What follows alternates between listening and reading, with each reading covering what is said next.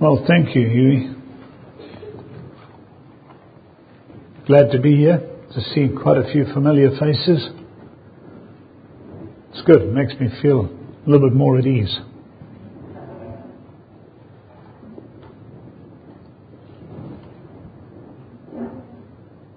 I wanted to speak this morning, both sessions, on a primer on God Unique.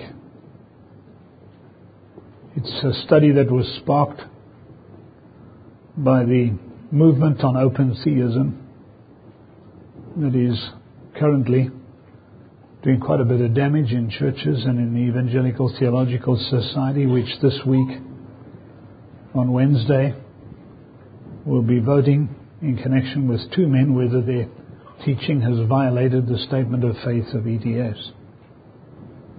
I'll be there for that meeting. It'll be interesting to see what is said.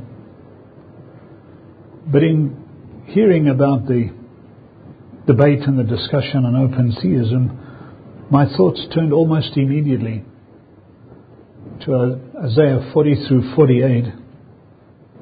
And I've looked at this over the last few months. So if you'd turn with me to Isaiah chapter 40.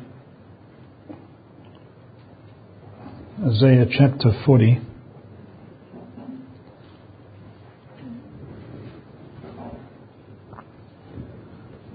When I was younger than I am now, we used to sing, Our God is an awesome God who reigns in heaven above. In wisdom, power, and love, our God is an awesome God. Or perhaps the one that we sang very lustily. How big is God? How big and wide his vast domain? To begin to tell these lips can only start.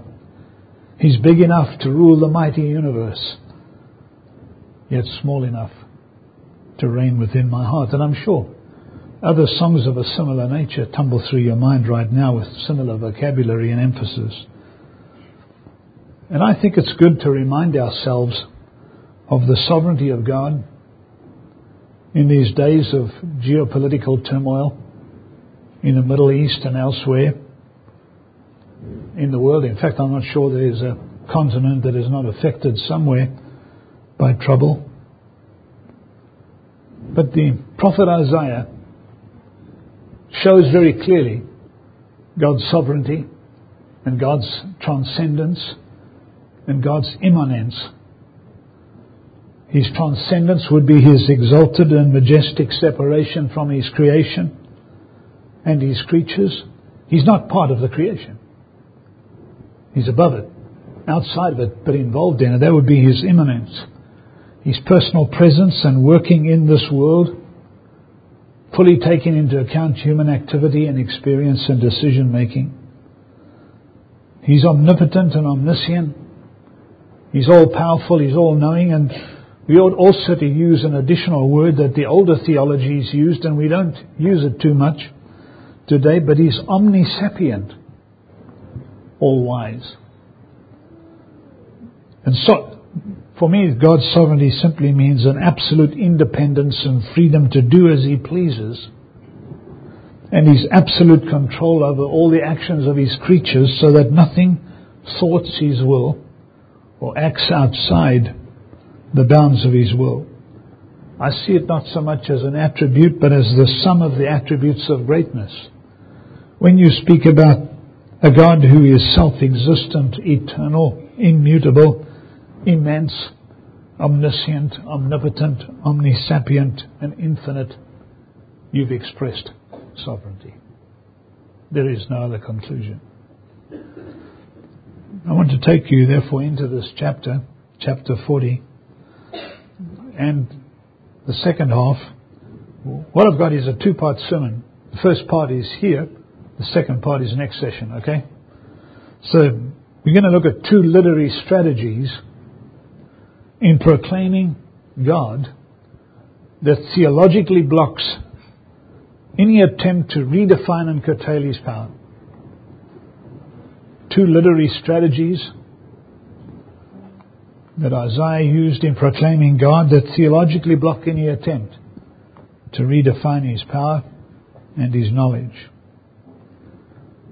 One thing is very clear. As Isaiah unremittingly attacks pagan ways, he, he brings to your attention that Yahweh, Jehovah, is the Lord of history, the one who is able with consummate ease to link the past, present, and the future together. He really does know it all. And he really does have his own timetable. There's an aloneness and a solitariness to God. So we come to this chapter, and I've called it Key Questions that introduce the reader to the character and being of the Lord God. Key questions that introduce the reader to the character and being of the Lord God. When you come to chapter 40, out of chapter 39, you actually, if I may use this as an illustration, I thought about it when I played pinball the other day on my laptop. Just saw it there and said, you know, let me try this. I've never done this. Scored two million or something. But you know, one of the things on that pinball is a wormhole. Shoot in, come out some other part of the universe in some other time. When you step from 39 to 40, you've just shot through a wormhole. Because you've bounced. That's probably not the word. You've been catapulted from the messengers of Babylon at the time of Hezekiah to a period of time much later when the nation is ready to return from the exile. So here we are at a time in the future to Isaiah. And be, we'll have to begin with what I've called instructive rhetorical interrogations. There are key questions here, but it starts with instructive rhetorical interrogation.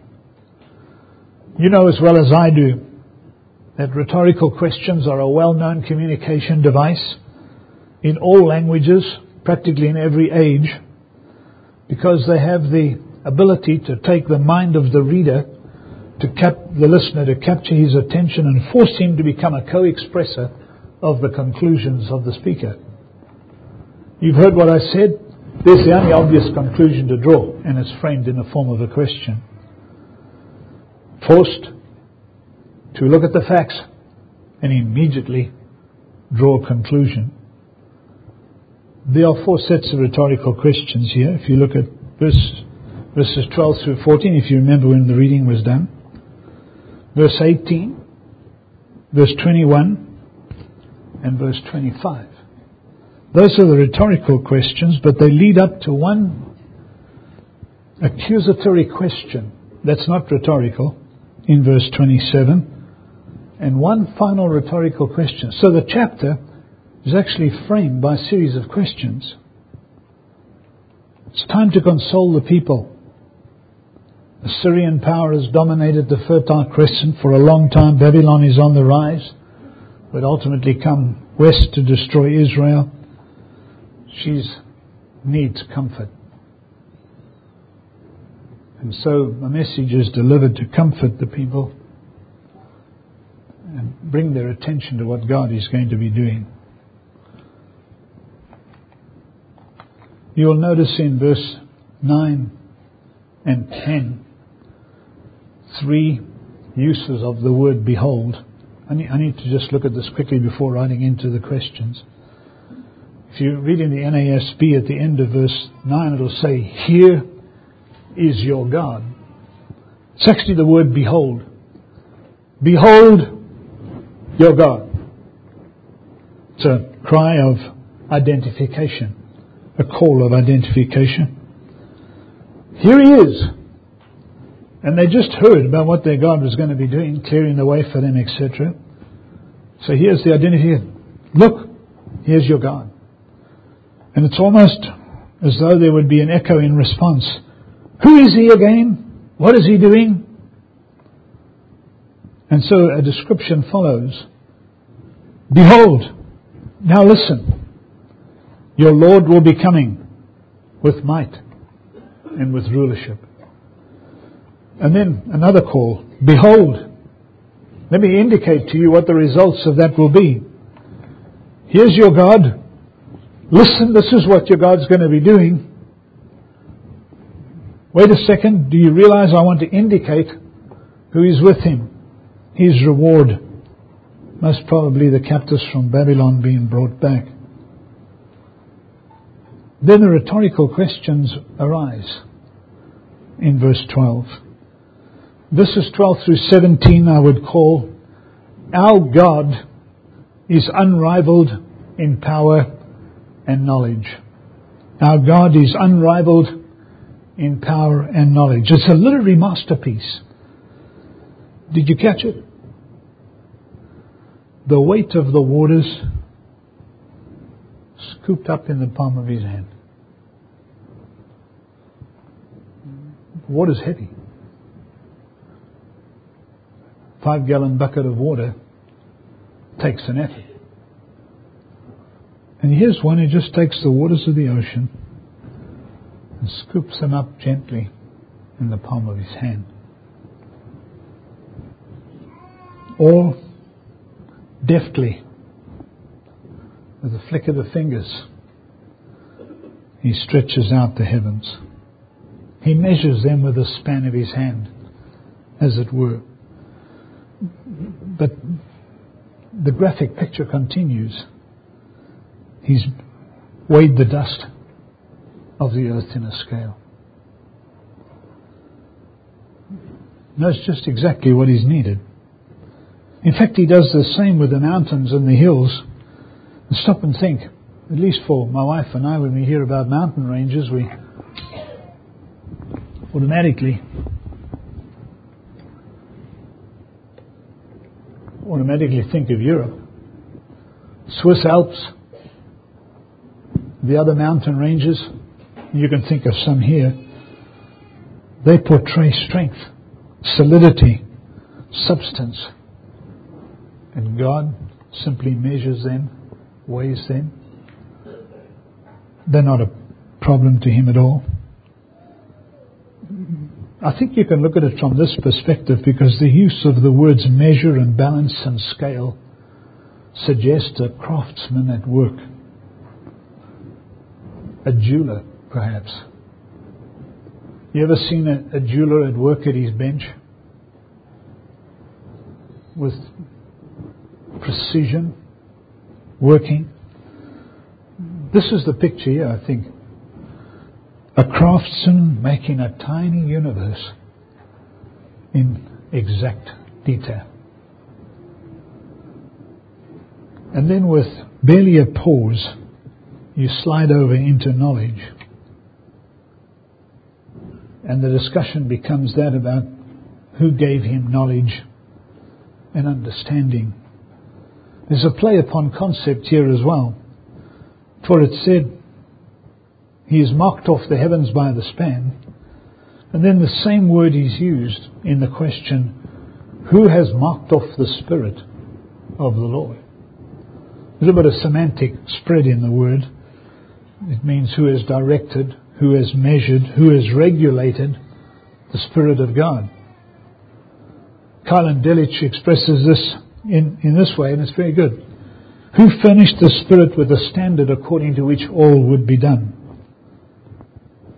When you think about the questions that are asked in 13, 14, 15, 16, and 17, that set of verses, when you have a piling up of words here to create and to handle the full extent and depth of that creation, and when you have an obvious emphasis made on self wisdom, it actually makes it impossible for anybody else to stand up. It doesn't matter what his stature or his wisdom or his authority may be but there's nobody that can listen to these questions and stand up and say, I can, I have. I can do that. I can have that knowledge. There is no rival, see? The, the solitariness of God that is expressed in the scriptures and particularly in these eight chapters of Isaiah makes it clear that there is absolutely no rival to God. Whatever other deities the other nations may have, they're non-entities. They don't feature. There's no rivalry. There's no competition from it all. There would be an audacity.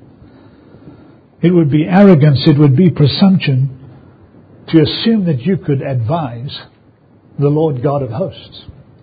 The questions drive that point home. With whom has he conferred?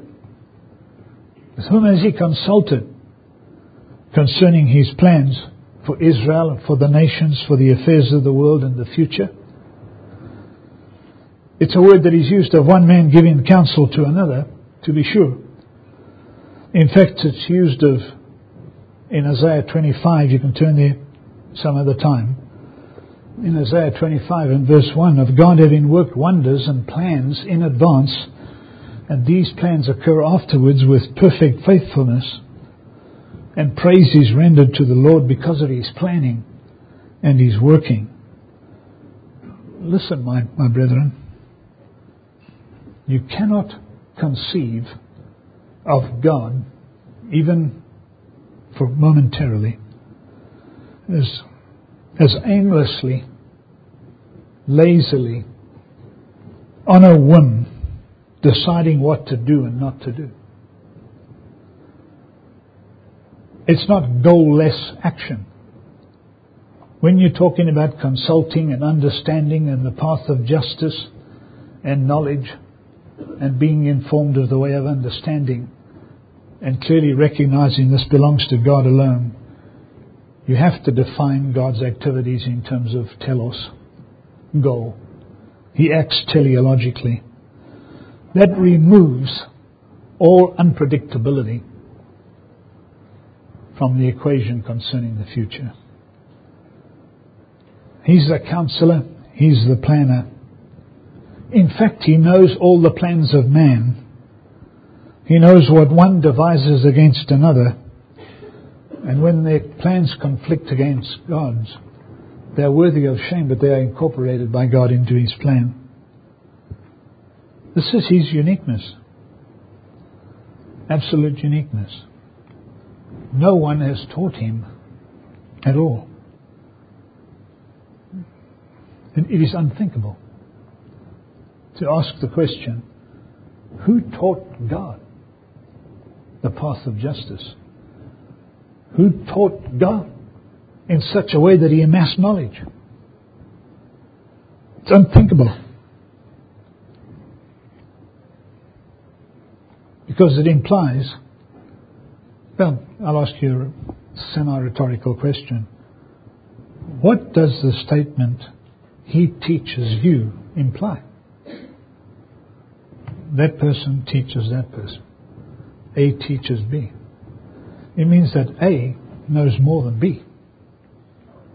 And A informs B, so B comes up to where A is.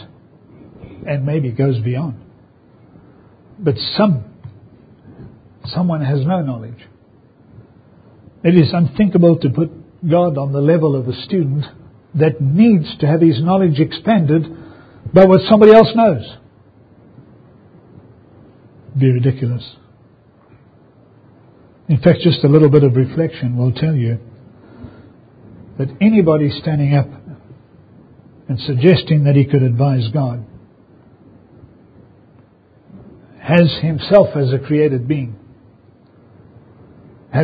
He's had to be taught all that he knows. So how can somebody who knows nothing and has to grow in it possibly turn around and suggest in an arrogant way, God, you need my input.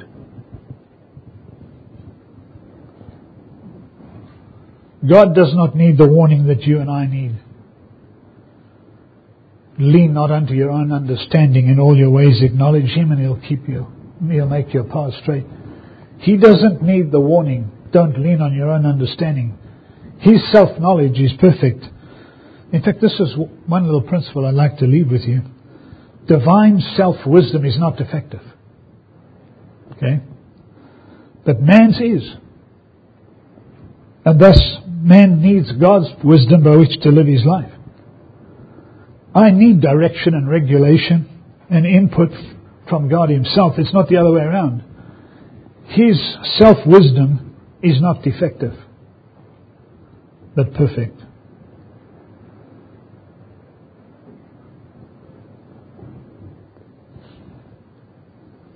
He's the Lord God of Abraham, Isaac, and Jacob who stands alone, who plans alone, who acts alone. The reason why I'm making this point about being taught and God's will being done according to his own plans alone is because open theism suggests that somehow God and me acting in consort can respond to the future. But given the supremacy of God and given the sinful and limited perspective we bring to the table, it would be indeed bizarre for us to expect God to arrive at some consensus with us and that our input is essential, that somehow without this we would not have ownership of the future. Friends, it is God's will be done, not God's will be formed with my help. Our God is unrivaled in power and knowledge. But second, in this instructive interrogation, our God is unequaled in being and form. Our God is unequaled in being and form. Verses 18 through 20. He's made the point in the preceding verse. The nations are as nothing before God, regarded as less than nothing and meaningless. And then asks the question, To whom then will you liken God? It's a good question. It stresses what I've been emphasizing and I'm sure you noticed the use of the word several times, the solitariness of Yahweh. He's the Lord God Almighty. He's the Holy One. And the question now needs to be asked To whom will you liken El? Interesting use of the title that the ancient Near Eastern nations used for their chief deity. To whom will you liken El? In other words, our God is the chief. In fact, there is no other. He's number one. He's all there is. He's the real El. You don't have any. And the irony of idolatry seeps out as you read on. Or what likeness will you compare with him and then you will remember in the reading the, the irony, maybe the sarcasm that's there of the idol being cast by a craftsman, being carefully calculated. It's superb irony. A craftsman had worked to make a god, but what did I say earlier was suggested, or at least possibly was the background or the picture in the mind of the writer, using the words of marking off the heavens, calculating, weighing in the scales. If you catch the contrast in the concept, the point goes home. A craftsman at work to make a God, but it was God who's the craftsman making the world. It's an incredible, magnificent contrast in the irony concerning idolatry. In fact, they had to prepare their God in such a way that he doesn't totter. Make sure that this thing you sculpt stands and doesn't fall over. Can't have a representative of God that is unstable. And in fact, if necessary, you better select a tree made of wood that doesn't rot because you cannot have something of your God on the mantelpiece that starts to decay. It's superb irony. It's an incredibly penetrating jab at idolatry. It's biting sarcasm, which occurs regularly in these eight chapters. Who could be equal to one that needs no help or direction? And the answer? No one. Absolutely no one. He holds the monopoly.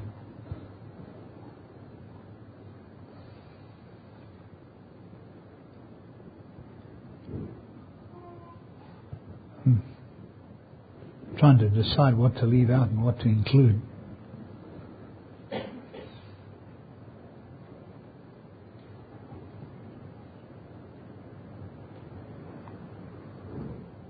To whom will you liken God?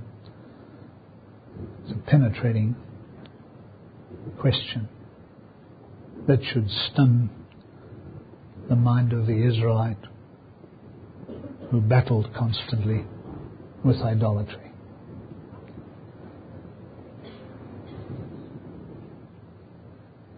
Our God is unequaled in being and form. In fact, the nations themselves cannot even step forward collectively to put forward their collective knowledge as though this would be vast enough because they do not have enough. With all the wisdom they have, with all the learning, in fact, you can still make the statement today with all the learning that the world has today, which is incredible, as most of you know.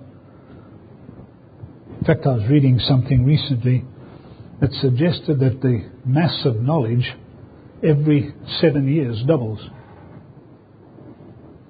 Now, I don't know exactly to what extent the geometric progression will be allowed to run, but I, I do understand that knowledge doubles. Uh, and I do understand that what I did in high school, when I look at what kids do in high school now, there's no comparison. How did those kids get into their heads all that they have to do when I had a hard enough job getting the little that we had in our high school into my head? There is a mass of knowledge in the world. But all the knowledge that man has makes no contribution to what God is and does. In fact, just drop your eye back to verse 15. Did you, did you catch the picture? The nations are like a drop from a bucket, regarded as a speck of dust on the scales. This is, again, a literary masterpiece. When you've poured the water out of a bucket, you always have a few drops inside, right? What do you do with them? Wipe them out. Wipe them off. They, they don't need to be there with the rest. Or the, you weigh something fine on scales, there's a speck left. What do you do with it? Swish. It doesn't become part of what had been weighed. And God pushes this aside. He is unrivaled in power and knowledge. He's unequaled in being and form.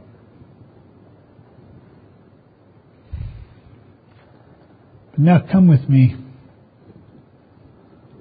to the next questions in verse 21. Craftsman is at work making his universe. But men are craftsmen making their God. Verses 21 through 24, I would call Our God is unequaled in stature and existence. Our God is unequaled in stature and existence. Do you not know? Have you not heard? Time to move the thought further along. The knowledge of God was to be expected of the Israelites. There's been this concise piece on idolatry. There's going to be an assertion of the facts that should have been acknowledged from the very beginning. It is He who sits above the vault of the earth, etc. Knowledge of God was to be expected of the Israelites. That's why the question is worth asking. They should have been able to reply, Yes, we do know. We do know certain things because of the revelation we have and the experience of our history of God at work. They knew Him well from their scriptures. They knew Him well from their historical events. They knew Him well from the prophets and the prophecies delivered by those messengers of God. They should have been able to tell from the very beginning God has been involved. All is His handiwork. It reminds me of Psalm 19 verse 1. The heavens are telling the glory of God and the expanse is declaring the work of His hands. It reminds of Psalm 8 verse 3. When I consider the heavens and the work of your fingers, and that word, word means the embroidery work. When I look at the embroidery skill of God, I should know that that is indeed the Lord that has been involved. But look at verse 22 here. Who stretches out the heavens like a curtain and spreads them like a tent to dwell in. It's that image again of that little flick of the fingers. In fact, I forgot again. I meant to ask my wife to give me her fan. You know, ladies, my, my wife collects spoons, but she also has a little collection of fans. Not that many. I should have asked her for one because I, I would have had to practice how to use it, but you've seen the ladies do it. Know. and it's open.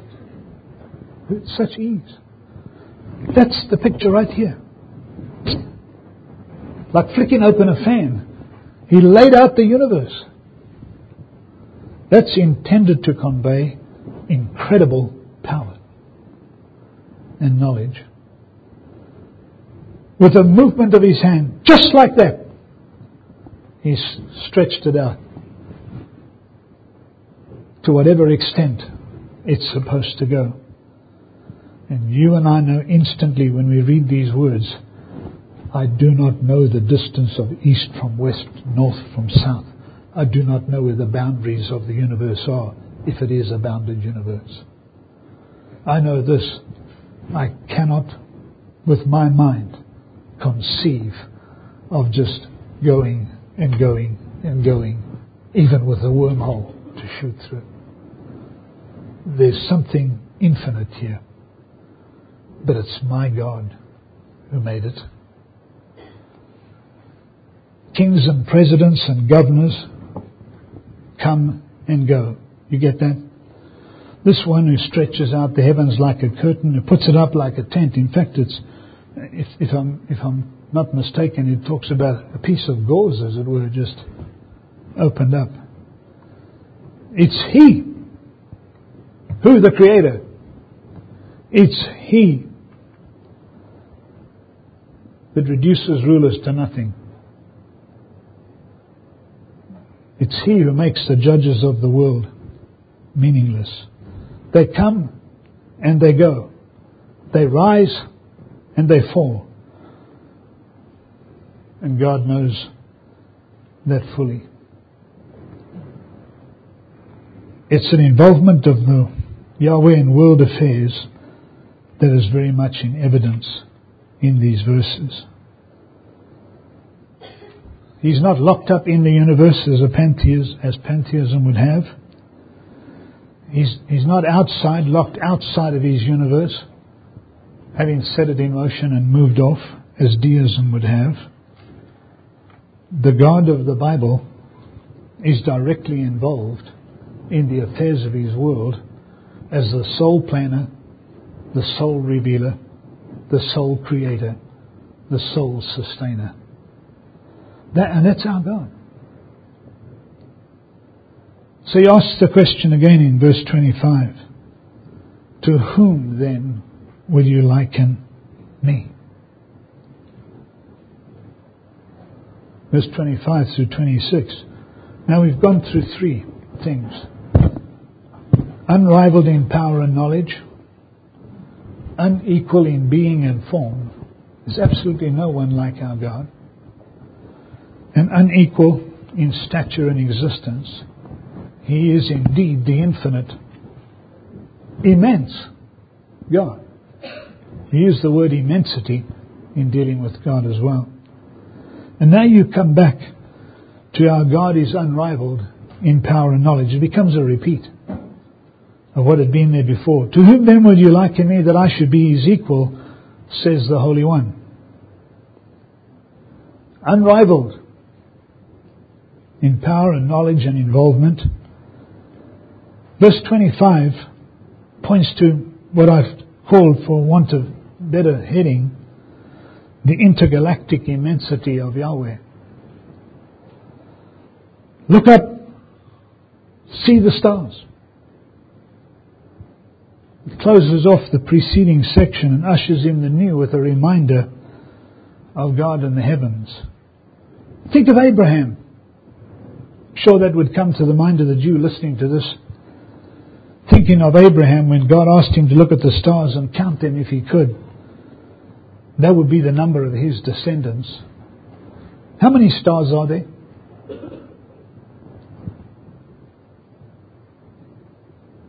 I'm waiting for you to figure to go through your mind.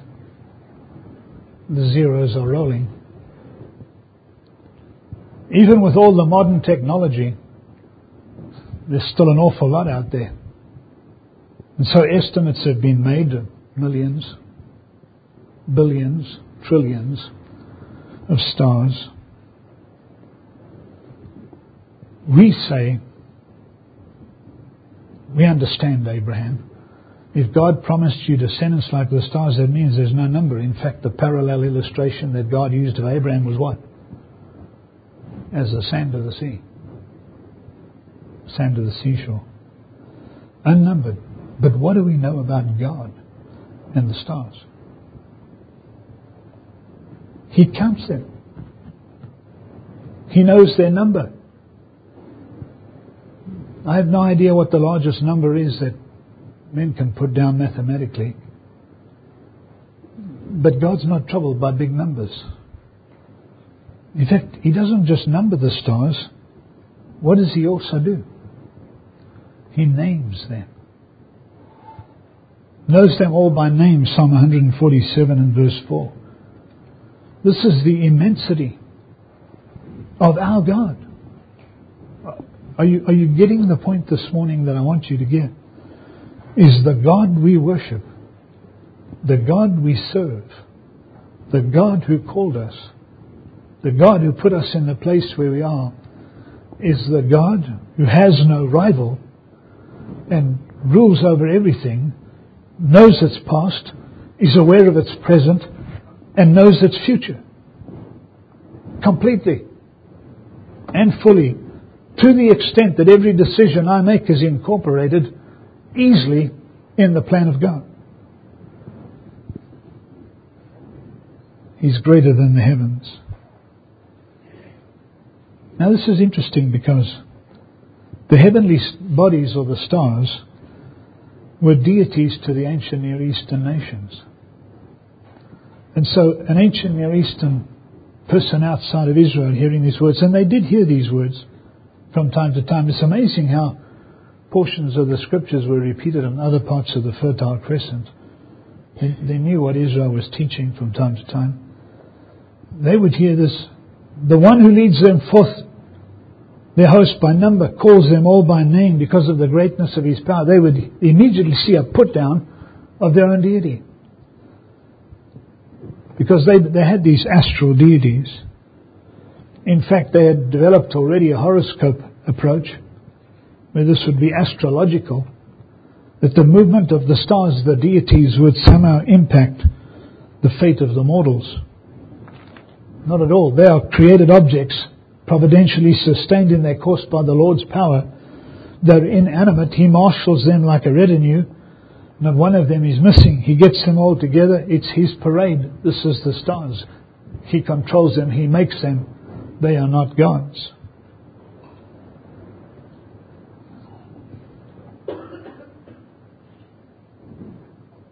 What has happened if you stop to reflect on these questions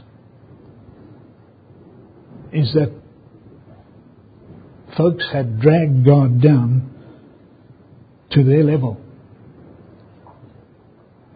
and were trying to look at him through their own eyes, making him in their own image.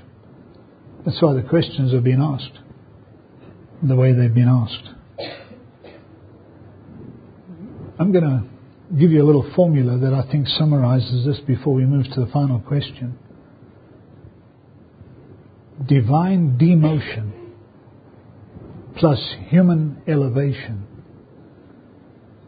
equals robbing God of his glory.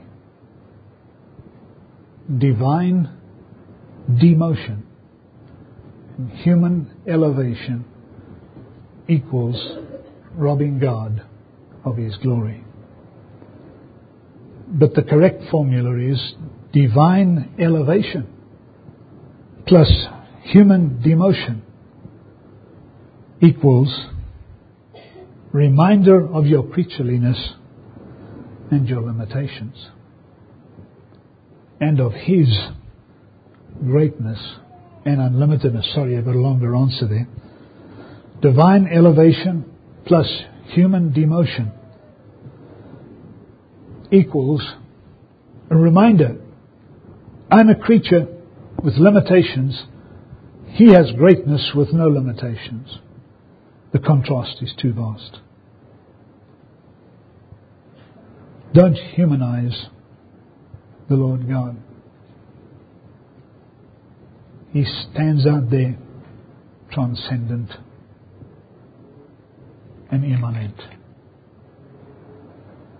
Then you come after these rhetorical interrogations, and as a matter of fact, we could spend about another 15 minutes on those questions. There's a lot more about the character of God that can be inferred and and drawn out of the passage. But you come to verse 27, and I've called it the single question indictment. The single question indictment. Four rhetorical questions followed with some of their own answers or the teaching from them. And they explode with this one question Why do you say, My way God doesn't know? It's a baseless accusation against God. He's unaware. So verse 27 abruptly breaks in. It's valid interrogation. So why do you draw this conclusion? Given who he is and what he is, why do you make such an accusation that God doesn't see, doesn't know, has forgotten us, that somehow that which is due to us by virtue of where we are in the plan of God is escaping the notice of that God? That's divine demotion taking place on the part of some. It's a great question that's delivered.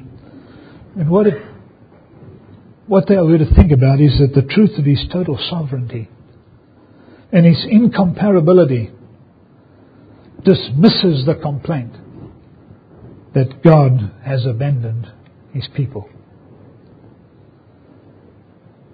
Stop the doubting and the questioning believe that God can accomplish deliverance. He's not forgotten. Verse 28 starts to answer the question for them with a rhetorical question. Do you not know, have you not heard, that our God is an everlasting God? He, he's made the ends of the earth. I mean, listen. That's to make you remember everything that's in the chapter beforehand. Since he made everything, since he is alone in the making of it, since it's his plan alone, and since he controls all things and knows all the history of the world, then don't ever conclude that that everlasting, infinite, creating God has forgotten his purpose concerning you. Speaking to the nation. In fact, there's a well founded defense of the Lord that is delivered in verses 28 through 31. These closing words.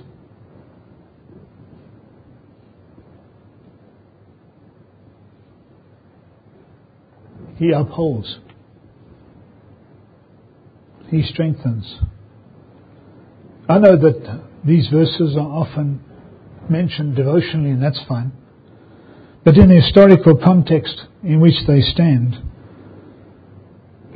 the, the listener at Isaiah's time would see these words as applying to the international turmoil of his own day.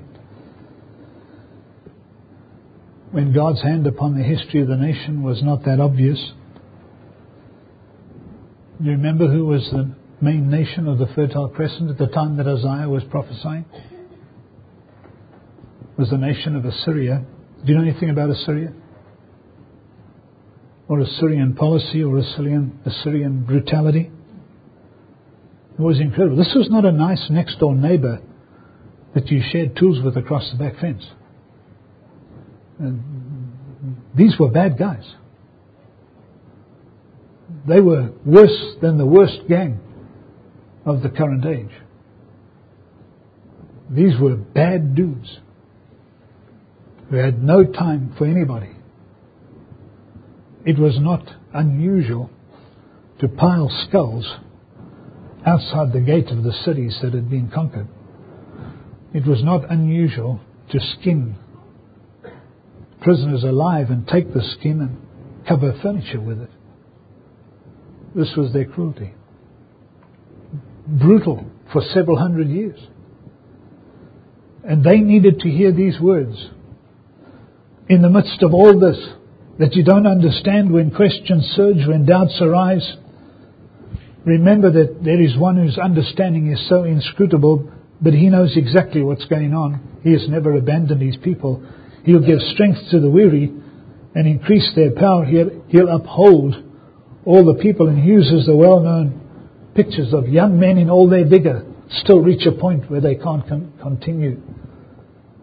Even the best of the Navy SEALs will finally reach a point of exhaustion.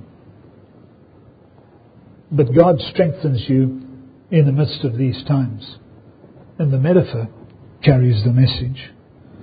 Our God is an upholding, sustaining God. So show confidence in God and God alone.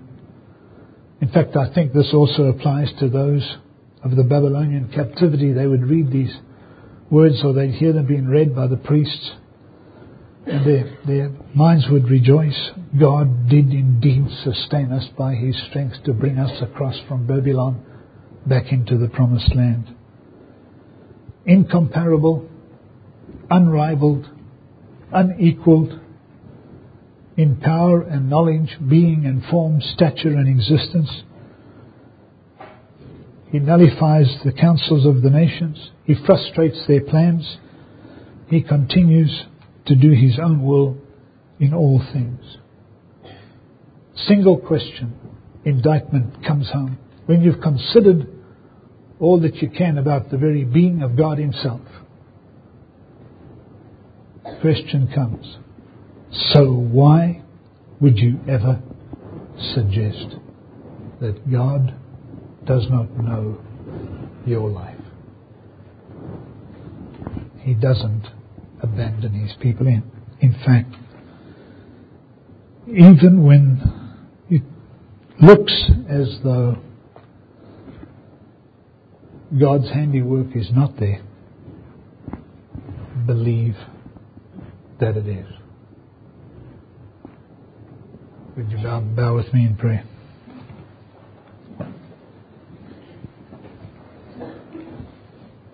Heavenly Father,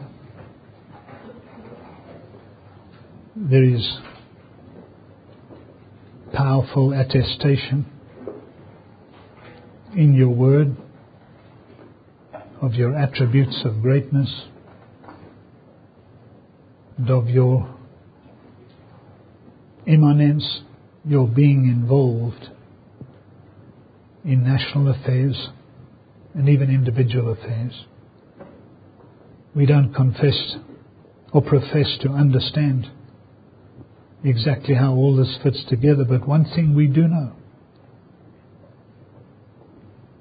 that you stand alone as the God of the universe, and that we may call you our Lord. Pray, Father, that you'd strengthen us in the inner man with these truths of your majesty and your personal presence, action, and that indeed we may be greatly encouraged to know that your hand has not been lifted from the earth. In Jesus' name we pray. Amen.